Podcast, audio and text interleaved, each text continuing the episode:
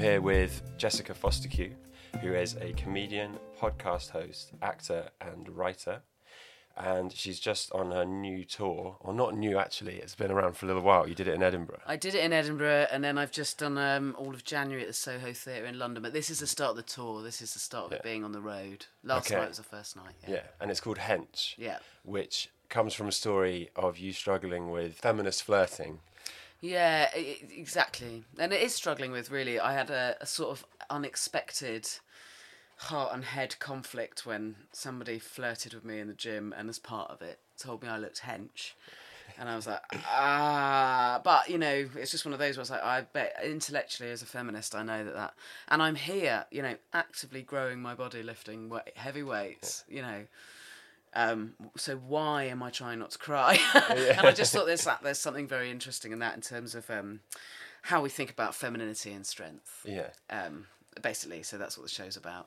So yeah. do you think that was that reaction was just a gut instinct, and you've now, yeah. if you had that compliment again? Oh yeah, I mean, you if think you, you take the, it differently? the show, the show sort of, oh, the show sort of charts the journey. Yeah. Basically, of that. Yeah. No, I totally would absolutely embrace the compliment yeah. of hench now.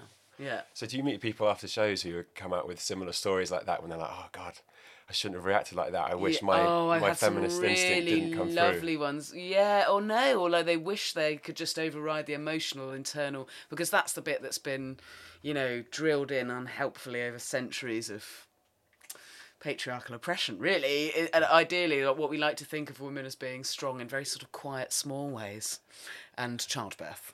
Yeah. Basically, yeah. Okay. um, but um, yeah, and, and you know, you've, we've intellectualised ourselves out of it, but you can't help your feelings. My favourite one that somebody told me about um, was that their friend was lifting he- loads of heavy stuff out of a car, and a man drove past and said, "You're a strong lady," and she said, "Thank you," and he went, "Farm?" Oh, what? Just a question, farm? Is that, what was surely it must have, she must that? have grown up on a farm to be that yeah. strong, which is just glorious. Yeah. And now whenever anyone posts anything about hench on my social media, that particular friend just posts a comment in capitals, farm, farm. question mark, and that really makes me laugh. Yeah. yeah. But you, you mentioned in your stand-up the thing about the Mongolian thing, mm-hmm. the people who look for a, like, strength and that kind of thing in yeah. a wife. So it is just our culture. Oh, it's not just that... our culture. There are, there are very few where it's really lauded to be to be um, a big, strong woman. As yeah. part of the culture. But I mean, I, I say that in terms of through my Western gaze, you know. Yeah. I don't know very much about, like, lots of tribal living and stuff like that. I just mm. I just watched a documentary about Mongolia once where, it, it, it, where yeah, like the, the number one things when they're matchmaking their children that the boys have to look for in their future wife is big, strong legs. That's amazing. Yeah. I really, I find it really interesting. You see those, like, um, National Geographic things, where they have, the, like, the average yeah. face of someone who's considered beautiful in that yeah. culture, that part of the world. It's completely different. Yeah, it's so interesting. Yeah. And it sort of does... I used to be cynical about saying, like, oh, you know, beauty standards. It's just like... I didn't believe that you could be told what was beautiful. Yeah. I thought, like, surely that's inbuilt. That's just something you have. It's innate. Yeah. And, it, and it's subjective. Mm. And it's... No, not at all. Exactly. It's crazy. And we're all really conditioned to look for symmetry and... Yeah. And, um, and people who look like us, aren't we, apparently? Yeah. That's the, weird, the weirdest. But everybody one, is, and that's why. I mean, yeah. is that's so interesting, isn't it? It's fascinating. But it's and I do the, remember yeah. watching. I tried. I did years ago. I did the Trans-Siberian with a mate, and and we started in Saint Petersburg, went all through Russia, all through Mongolia, and then got trains all through down to Moscow, and then tra- uh, no, sorry, to Beijing, and then got Chinese trains all down through China to Hong Kong, and um, that because I've you know oh. not when I was growing up in Dorset, but I've lived in London over half my life now, just being somewhere so diverse, you then go on that journey and watch places that are way less diverse. I mean, especially China, but it was literally like watching physiological demographic of people go from Saint Petersburg, where people don't look that dissimilar to in any, in any other European city, and, and just genuinely watching how people physically morphed from mm. that through to just what Chinese people look like. Yeah, it yeah. was amazing, actually. Yeah. Like these, uh, it's yeah, fascinating. Yeah, it's really interesting. Mm. So have you always managed to get a little bit of a message in with your stand-up comedy? No. So, okay. I don't think it's pivotal, yeah. to be honest. I, I still, I feel like I get asked a lot whether you think comedy can change anything and stuff like that. And it's like, it doesn't have to. I'd no. be perfectly happy even if people came to this show and just went, yeah, it's really funny. I mean, I'm a comedian. I'm not a... Um, I don't consider myself to be any kind of social justice warrior or... Uh, politician or, you know, but but I make political points. I think when you're doing something for long enough where, and stand-up's quite particular in the sense that it's, well, certainly what I do is absolutely a very, very close version of real, really me on stage, then I the the older you get at it, then the more you want to talk about things you really care about, just yeah. so that there's fire in your belly for it. Yeah. So what was it that you started out talking about when you first did stand up? Oh God, I was crap, and I just talked about everything. I mean, I just did. I had. I'd have like stories about my family, um, like stuff about where I'm from, and then I'd have like a section of one-liners in the middle. I was like eight different comedians in one, and then I'd maybe do some like searing dark stuff at the end, and then just to keep then, everyone... then a really clunky callback to a bit yeah. that wouldn't have even worked at the beginning.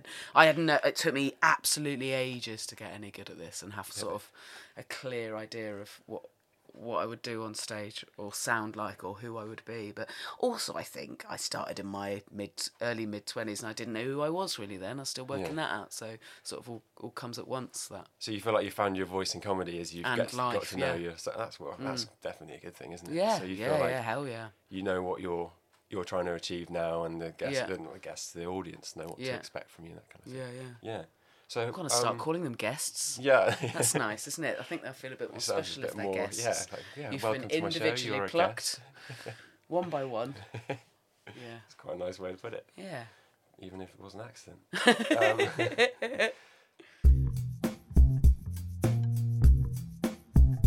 um, as you said, you grew up in Dorset. Yeah. I would be prepared to say that it's one of the least shows, showbiz places in the country. Oh, yeah. You know, that's like a big jump. Mm. To go from a background in Dorset like that, or I imagine it was. I did a lot of Amdram. Yeah, as so a how, kid. That was the first thing you didn't get. Yeah. Wasn't comedy straight away? It was acting no, first. No, no, no, yeah. no, acting first. And I started comedy because I wanted to get noticed as an actor. I started yeah. for a really bad reason. Oh right, okay. That, the purist stand-ups get furious about that. When actors just go, oh, I'll do a bit of stand-up just to mm. get a bigger profile. It's exactly what I did. But I um then I fell in love with stand-up and ignored acting for a bit. Yeah. So, yeah, I'd seen stuff on telly, but like you know. Tommy Cooper, and it was more. I, I'd watched lots of great comedy as well growing up on T V, but there was no live stand up to go up and watch, to go yeah. and watch, so it just wasn't in something anyone was doing. Yeah. Um, and then, yeah, and then even at uni, I remember seeing some in Freshers Week and loving it, but it wasn't like, oh, I want to do that yeah. at all. Um, yeah, I went to the Comedy Store a few times on really shit dates. um, but just remember being like, yeah, this is fun, this is really good fun, but I wasn't yeah. like I wasn't one of those people that went and saw stand up and was like saw a shining light and thought yeah. this is my dream. Because I always, like when you listen to comedians interviewed, quite a lot of them will say, oh yeah, one day I just stood up and had a go at it and I was like, yeah, this is this is great, this is what I mm. want to do forever. And I was, for me, the amount of preparation, and I imagine that you'd be like writing and you'd be so nervous about mm. it, and the fact that people can just stand up and just riff on something for yeah. for you know a ten minute spell at an open mic, and they're yeah. like, oh yeah, this is this is what I want to do for it's my very career. Nice. It's I saw so, yeah. a really interesting thing on um, uh, an, a recent episode of Q I actually, where they were saying that the amount, you get an enormous amount of humans get a massive amount of dopamine when we're talking about ourselves. Mm. I mean, it explains the rise of the podcast. Yeah. uh, if not stand up, the popularity of stand up. I mean, it's loads of people watching you talk about yourself generally mm. for an hour. I mean. Yeah. That's really nice. It's a yeah. lot of dopamine. Yeah. Of course everyone wants to do it. You get a bit of a rush really after nice. A show, yeah. Oh, it's a lovely feeling yeah. afterwards, yeah. So do you still do much acting now? Yeah. Are you still, that's like... A... Weirdly, I sort of let it completely fall by the wayside. But all, for years, what because I did think, right, I want to get really good at stand-up and I want to work really hard at this, and it's this... that I would look quite like this life and let's do this. But then, um, but also an element of it, it wasn't entirely choice. I just wasn't getting acting work. Mm. What I loved about stand-up, certainly in the early years, is it's relatively meritocratic. So the harder you work, the better you get, and the better you get, the better you do in terms mm. of live work. And that's quite rare in an artsy, arts-based job, even though mm. I'll probably argue that stand-up's more of a craft than an art. Mm. Um, because of that, you can graft away until you're not brilliant, but you can make you can actually make yourself better at it through practice, definitely. Yeah. Uh, and you you sort of must, but um, if you want to be good.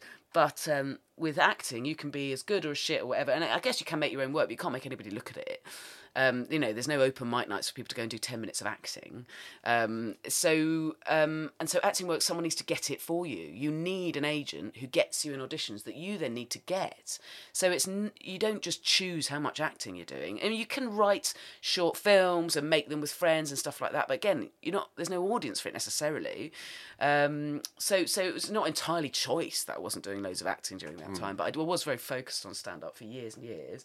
And then weirdly, when I had had my kid, immediately that I had my kid, I think sometimes, certainly the stuff I was going up for at the time was like ads and stuff like that. Casting directors go, oh, we're looking for a young mum. Oh, that's one. And like I just suddenly started getting loads of auditions for mums, basically mumsy mums characters and stuff, but ads and stuff like that. Yeah. And then... And then I suppose I also had a, a very kind of sharpened, renewed energy and focus for work after I'd had my son as well, especially after the first year. I really, everything sort of uh, crystallised in my mind. Is that a good thing or a bad thing? I mean it in a good way. And um, and then, yeah, I would say I I love acting as much as I love stand-up, and now... joyfully in a position to be doing much more interesting stuff with acting, but mm. it's I'm at a level at the moment where I'm getting small parts for in great things. Yeah. So that's really fun. Um, I still, I mean, there's generally a type of person I get cast as. What with being hench, there's not many romantic leads coming in, but they now I'm at a point where I can I can write those parts for myself, yeah. and people not necessarily will make them, but they'll definitely read them and consider mm. it now. So that's really nice. You mentioned your son there, who mm. you call your four-year-old sexist baby. Yes, he is, yeah. Um, and there's a lot of stand-up about family and things like that, yeah. spouses, you know, especially, yeah.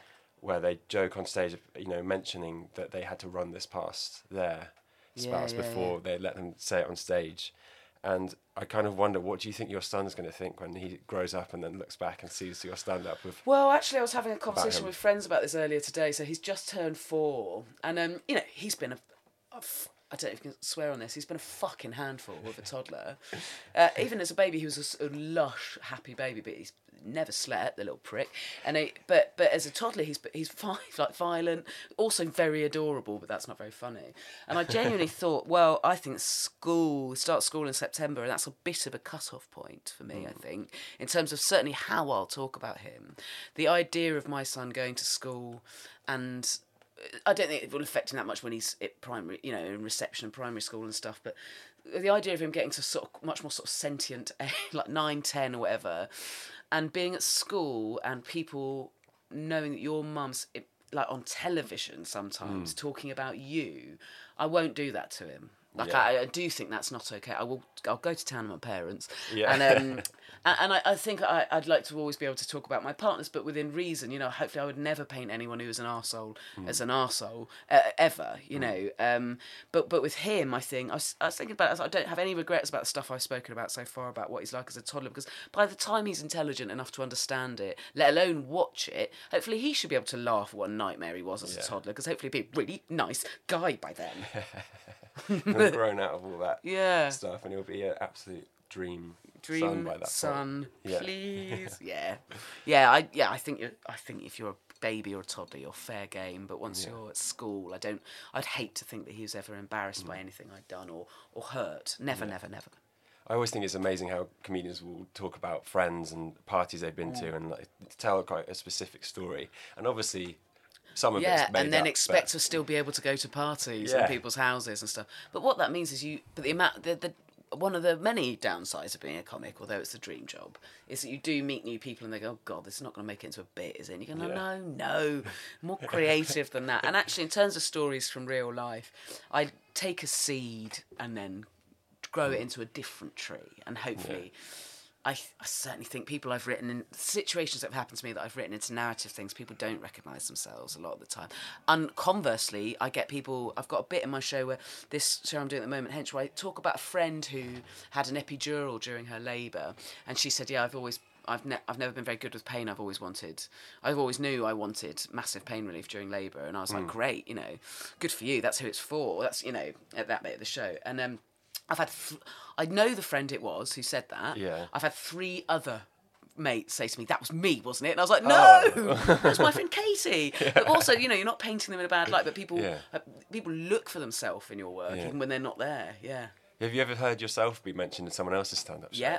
Yeah. Yeah. And is that, how's that? Is that like a bit Fine. awkward to hear? Yeah, yeah. yeah. Okay. No, not awkward. Kiri Pritchard-McLean had a bit, so um, sh- we just spoke about it actually on my podcast that's going out in a few weeks, but she... um. She, uh, at one point, she'd had a terrible breakup. She lost loads and loads and loads and loads of weight. And I was sort of at the beginning of a journey of realising how unhelpful it is on such a deep soci- sociological level to say, oh, my God, you lost weight, you look amazing. And I said to her, oh, God, what's happened? Your body's changed completely. Are you doing loads of exercise? Yeah. I just sort of said the same thing, but in a really roundabout way. Like, I couldn't not comment just on really her body. Objective, yeah, yeah, yeah. But she was also like... I think I said something like, you look really fit, so you look like... And my mum says that my mum's desperate to tell me if she thinks I've lost weight, but now she knows mm. to say, you look like you've been working out. And I was like, oh, God. And, you know, but she had a lovely... Then she did a bit of stand-up, and when it first started, she was saying, feminist, watching a feminist try and compliment someone on their weight loss is hilarious. Yeah. And she said it was, like, fit. And then um, it evolved. It was really interesting watching her process and watch it evolved, and the end punchline was something like, oh, your body's changed. Congratulations on losing lots of soci- societal oppression. Yeah. Like, okay. Good, so yeah. she made it completely, you know, you go, yeah. yeah. Again, you take the seed and you make it bonkers. But she would say, my friend Jess, and I was like, hee hee. Yeah. yeah, I'm up for nice. that. You talk about a lot of things that um, would be quite difficult for an older generation, or stereotypically the older generation mm. would be, think of you as being super left or liberal and yeah. millennial mm-hmm. mindset, that kind of thing. Yeah. Um, So do you find it awkward? Do your parents come to your shows and do they find what you're talking about funny? Or is that a bit of a difficult thing to talk about there? Um, so I talk about my mum and I, who are, we're so close, but we had, in this show, we have quite different opinions on about what, you know, what our instinctive reaction is when we see a, a muscular woman. Mm. And, um, yeah, I mean, it sparked a debate. My mum was... seen this show, and um, I was very nervous before that one. I don't like again. I don't want to upset anyone, and I mm. and I am talking about some opinions which, you know, the tone of the show, they're not favourable for. You know, it, she's, but also I hopefully I try and explain that she's got the opinion of most of society. Yeah. I'm just putting a voice to it, um, but um, she. She you know she'll be like, well, actually, I would like to make it clear that I don't like any like big. bulging bodybuilders, men or women. I just think mm. it looks painful, and, I, and you're like, yeah, all right, you know, I get it. But I think so. I think with her, I, you know, ideally she'd rather I didn't talk about her in my set. Yeah, I didn't choose to be born. Yeah. Um, yeah, I don't know. Whereas my dad, I think he finds the whole fact that I am a stand-up so mortifying. Oh, no. Yeah, just embarrassed, cringing embarrassment from him. So I don't care. Yeah. Also. Yeah, he can. He deserves it. Any, any I was going to ask you what your show. parents do, and if you came from like a an arty, creative no, sort of family. No, no, no. Yeah. They both think that my job is like their idea of hell, and yeah. my mum, my dad thinks it's embarrassing, and my mum has just pity. My mum is just oh like, God. oh God. If I say to her like, oh my God, I've got this gig at the Royal Albert Hall, she'll be like, oh God. Oh, poor you. Because she, because the her idea of standing up in front of five thousand people was fair enough, but yeah. it's a bit of an empathy fail. But it, no, my um, dad was a wine salesman, and my mum was a nurse and now works in um, sort of training and child protection, and with lots of special needs specialism, yeah, sort of in the care side of education. Yeah, my dad's, well, sells wine. So how did you Sold end up wine. in drama? Uh, my dad was very, very funny, though. Mm. Um, is very funny. I'm talking about nice, not alive. He's so alive. Um, I did a bit of Amdram at school and in my town where I grew up. And then I didn't think it was a career I wanted, mm. necessarily. I did a law degree and then realised probably a year into that that I, if I, I if I was going to be a lawyer, I wanted to be... either a criminal or a family barrister, and that actually the path to that was so long and tricky and expensive. Like, not I couldn't do it, or I wouldn't enjoy it, but it would have to be the only thing I wanted to do mm. to, for me to give it the effort and energy and time and money and years more studying to do it. And I was like, well, it's not the only thing I want to do. So I floated around for a bit, managing coffee shops and stuff, and started writing bits and bobs, and then started off doing some improvised stuff pretty much by accident. I went, never seen any improvised things, and I went to watch some sketches I'd written be performed as part of this scratch night, and there was some improv on, and asked if I could have a go at that, and then he said yeah, and then ended up working with some absolutely brilliant people. We ended up a year or two later starting our own improv group for a year or so that had amazing people in it like Sarah Pascoe and Cariad Lloyd and Paul Foxcroft and um, Gemma Whelan and Gemma Arrowsmith and like people that have gone on to fucking Game of Thrones and mm. also, you know, mad mad kind of group to have started out in. But we a few of us started stand up, and then that was the end of that. We weren't committing to it enough, yeah. and uh, yeah, yeah, that was it really. It was a bit of a bumbling path, um, but I think discovering stand up felt so exciting because it felt like, oh, if I, you know, it's this this it's not as luck based as um, those other th- all those as other things I was doing, the writing and the acting. With that, with stand up, there's always gigs. You know, you're not going to be paid for them for years. You have to temp, or you have to do something else.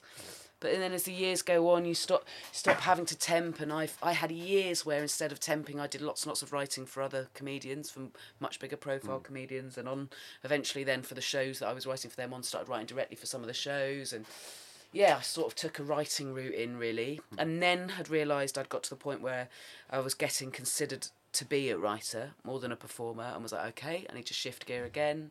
I also had to have a big gear shift. About a year after having my son, I realised I was working very hard at club comedy for money that had been... You're so proud when you get to stop all the day jobbing um, with stand-up, but it means then you're out every weekend in different cities, sometimes in different countries, playing in these clubs. And actually I realised, oh, one, this type of comedy is not making my comedy better, because it was big groups of birthdays and stags and hens, and actually your stuff has to be quite basic and accessible and energetic and... in especially if you're a woman, it's just, you're up against it, and mm. it, I just wasn't enjoying it anymore.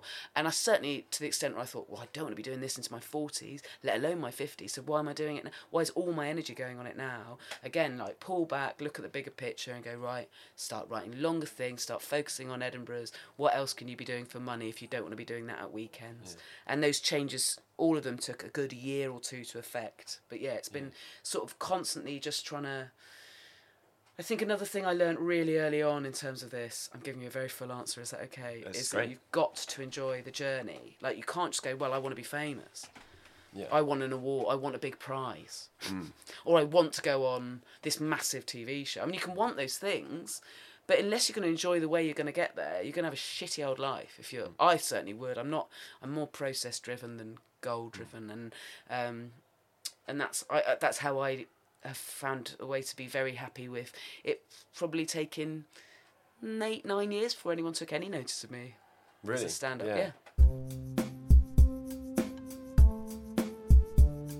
I thought it was interesting that you referred to comedy as being a craft instead of an art. Yeah. Um, and I just wondered why you why you thought that. Um, I can't articulate it as well as Sarah Pascoe does in her show Lads, Lads, Lads, which is available on iPlayer. um, and I, w- I don't want to paraphrase her joke, yeah. but she does an absolutely brilliant joke about yeah. um, uh, the difference. I can't, I can't articulate it as well as she does, but can I can I do like a footnote? Please refer to that yeah, brilliant I'll, I'll, bit um, of comedy. I'll link to it oh, from the description. Yeah. It, basically, it's in, it involves a chair, like cr- the making yeah. the making of a chair. Okay, yeah. cool. That, yeah, all right, everyone, yeah, yeah follow yeah. the link in the description yeah, yeah, yeah, for that yeah. one. She nails it. So, yeah, your new show, Hench, yeah. um, what can people expect to see when they come and watch you? Um, um, very sort of passionate, moody woman telling jokes in a row about loosely around the themes of strength and power and um, rage and gender. Cool. I think I thought I was writing a show about strengths, and I think I've written a show about gender, really. Okay. But um, yeah, it's um, I talk about my son a bit. Um, I talk about. Oh, by the way, I do think I'll continue to talk about the experience of parenting. Yeah. But yeah, I don't. Yeah, because that's just my not, story. Um, but I won't. Yeah, I can't. Talking ever, about your son directly. Yeah. yeah. I, I can certainly make myself look bad as things go on. Hmm. Okay. Got to be able to use that. Otherwise, what's the value in? Being a shit parent. Yeah. Um, no. Um, yeah, what else can I expect? I don't know. Hopefully it's funny all the way through. Um, I talk about bodies and compliments, and I talk a bit about the diet industry as well. Mm. Cool. Yeah. So what dates have you got coming up that people can still buy tickets for? Um, so the Bristol ones and Bath ones have sold out, but um, t- I suppose this is going out everywhere, isn't it? It or certainly it is, yeah. yeah, yeah. So um, uh, there's definitely tickets in Edinburgh, Glasgow, uh, Aberdeen, Colchester, Canterbury, um, Birmingham, Brighton, uh... and I think there's limited availability in all the other places. But and I'm going to Melbourne. If you have any listeners in Melbourne, please come. I'll be there all month doing the show, and I don't think anyone there knows who I am. So please come okay. to that. And um, yeah, there's like ninety dates, so there might there wow. must be one somewhere near your house. Okay. Cool. Um, and how can we follow you on social media? At Jessica Foster-Q on everything. Nice and easy. All right. Um, thanks a lot for talking to me. Hey, my pleasure. Thanks for having me. And enjoy the rest of your tour. Thank you.